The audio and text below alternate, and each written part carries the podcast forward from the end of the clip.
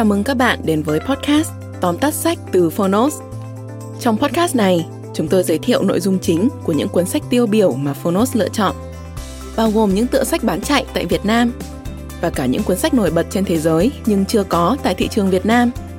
Podcast Tóm tắt sách không chỉ là nguồn tham khảo hữu ích trước khi chúng ta quyết định mua một cuốn sách, mà còn là nơi tổng hợp kiến thức một cách đơn giản, gọn gàng, phù hợp với quỹ thời gian của người bận rộn. Podcast tóm tắt sách được phát sóng đều đặn vào thứ tư và thứ sáu hàng tuần. Mời các bạn đón nghe. Nếu yêu thích nội dung này, hãy tải ứng dụng âm thanh số và sách nói có bản quyền Phonos để khám phá thêm hàng ngàn nội dung số hấp dẫn khác như ebook, thiền, chuyện thiếu nhi, chuyện ngủ, nhạc chủ đề. Còn bây giờ, hãy cùng lắng nghe những nội dung chính của tóm tắt sách hôm nay nhé.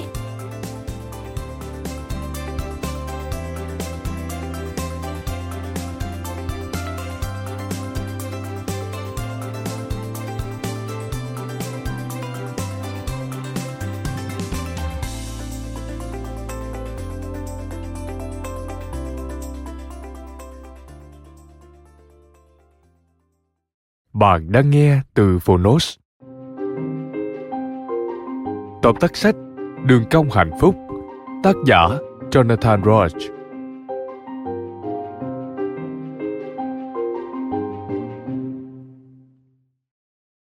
Những trải nghiệm phổ biến trong tuổi trung niên cho thấy một nghịch lý lớn về hạnh phúc.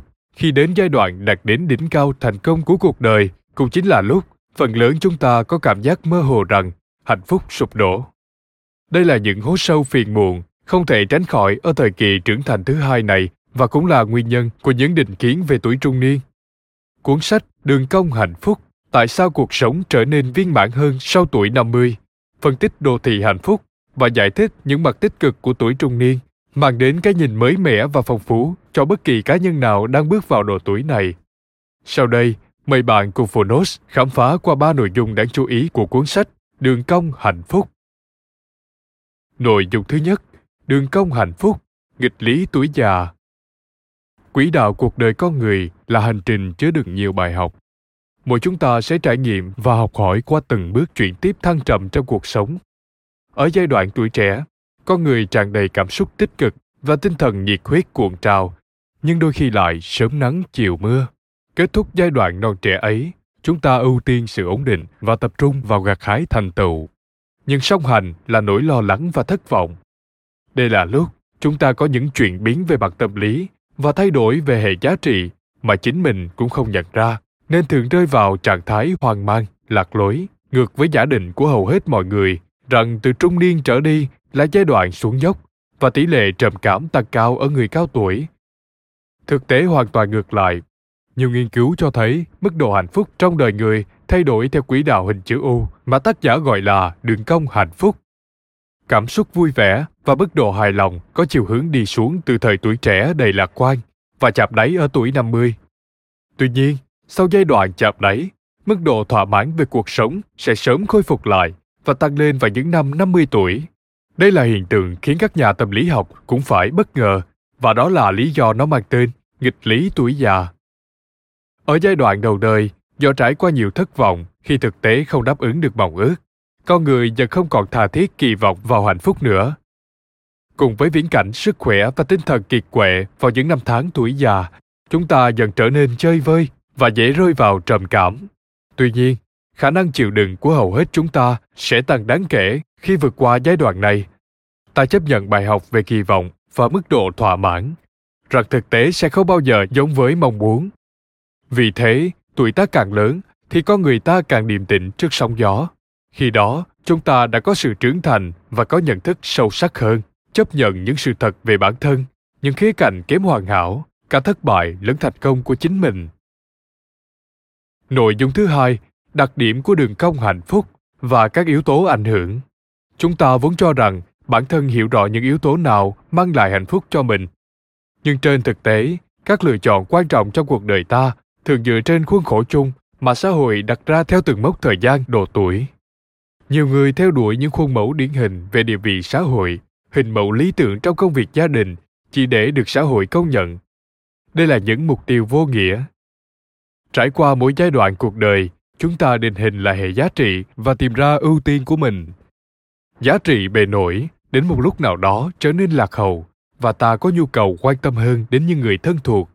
Lúc này ta dễ dàng cảm nhận được hạnh phúc nơi những điều quen thuộc mà đã gắn bó. Khoảng sau độ tuổi 20, không thể phủ nhận sức ảnh hưởng của đồng tiền đến sự ổn định cảm xúc. Ở một số quốc gia, phát triển kinh tế phản ánh chất lượng và quan điểm về tiêu chuẩn vật chất của người dân. Tuy nhiên, tăng trưởng thu nhập chỉ tác động đến mức độ hài lòng trong một khoảng thời gian ngắn. Sau tuổi trung niên, điều làm con người cảm thấy phấn chấn là các mối quan hệ xã hội. Sự gắn kết xã hội còn giảm bớt mức độ hậu quả túng thiếu do môi trường, do khủng hoảng tài chính gây ra. Ở những đất nước có niềm tin tôn giáo mạnh mẽ, người dân sẵn lòng tương trợ lẫn nhau để vượt qua những cuộc đại suy thoái tốt hơn những quốc gia có quan hệ xã hội thiếu bền chặt. Như vậy, tác nhân quan trọng nhất quyết định hạnh phúc của chúng ta chính là xã hội chứ không phải vật chất. Bên cạnh đó, điều mà xã hội xưa nay vẫn hay gọi là khủng hoảng tuổi trung niên xuất hiện ở hầu hết tất cả mọi người với nhiều hình thức, mức độ và khoảng thời gian. Sự khác biệt phụ thuộc vào tính cách bẩm sinh của từng người. Trong tâm lý học, tính cách con người được phân loại dựa trên mô hình năm tính cách, bao gồm sự nhạy cảm, hướng ngoại, sẵn sàng trải nghiệm, dễ chịu và tận tâm. Chúng sẽ tác động lớn đến mức độ hạnh phúc của một người. Và thực tế là những cấu trúc tính cách này không chỉ liên kết chặt chẽ với nhau mà còn được quyết định bởi yếu tố di truyền và bởi các mối quan hệ thân thiết của chúng ta. Nội dung thứ ba, nhanh chóng tìm lại hạnh phúc và vượt qua giai đoạn chạm đáy. Vậy, có cách nào để chúng ta ăn gian số phận, thoát khỏi hố sâu tuổi trung niên không? Tác giả gợi ý thực hành sự biết ơn, an yên và trân trọng thực tại cũng là những yếu tố con người có được sau khi vượt qua giai đoạn chạm đáy của đường cong hạnh phúc. Để làm được điều đó, ý thức về những giai đoạn cuộc đời và mình đang nằm ở đâu trên đường cong hạnh phúc là rất quan trọng. Xét ở một số khía cạnh, tuổi trung niên và tuổi vị thành niên có nhiều điểm chung đáng ngạc nhiên. Đây đều là những bước chuyển tiếp đặc biệt, là giai đoạn chúng ta trải qua đầy khó khăn mà bị lầm tưởng là bệnh lý. Sở dĩ dẫn đến sự lầm tưởng là do những biểu hiện bế tắc về mặt tinh thần như sự tự cô lập, tư tưởng chống đối hay suy nghĩ chỉ trích bản thân. Tuy nhiên, sau khi vượt qua được hết những rào cản này, hầu hết mọi người đều bước sang một giai đoạn mới hạnh phúc và vững vàng hơn, đón nhận những quả ngọt sau các giai đoạn trưởng thành về mặt tư tưởng. Ý thức được sự tất yếu của những giai đoạn trên sẽ giúp chúng ta đón nhận thử thách dễ dàng hơn.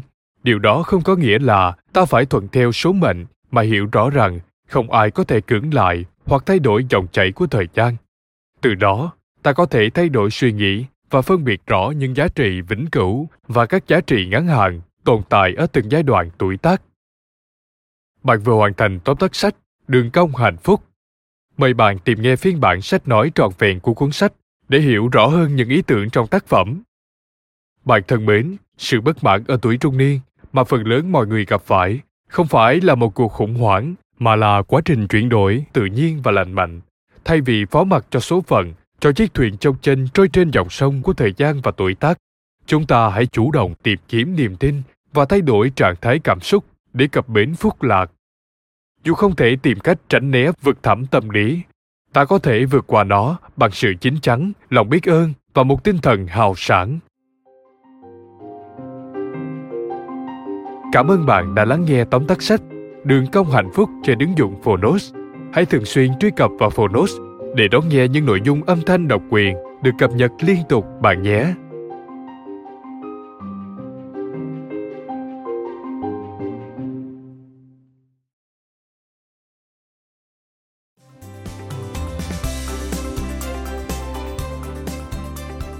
Cảm ơn các bạn đã lắng nghe podcast tóm tắt sách.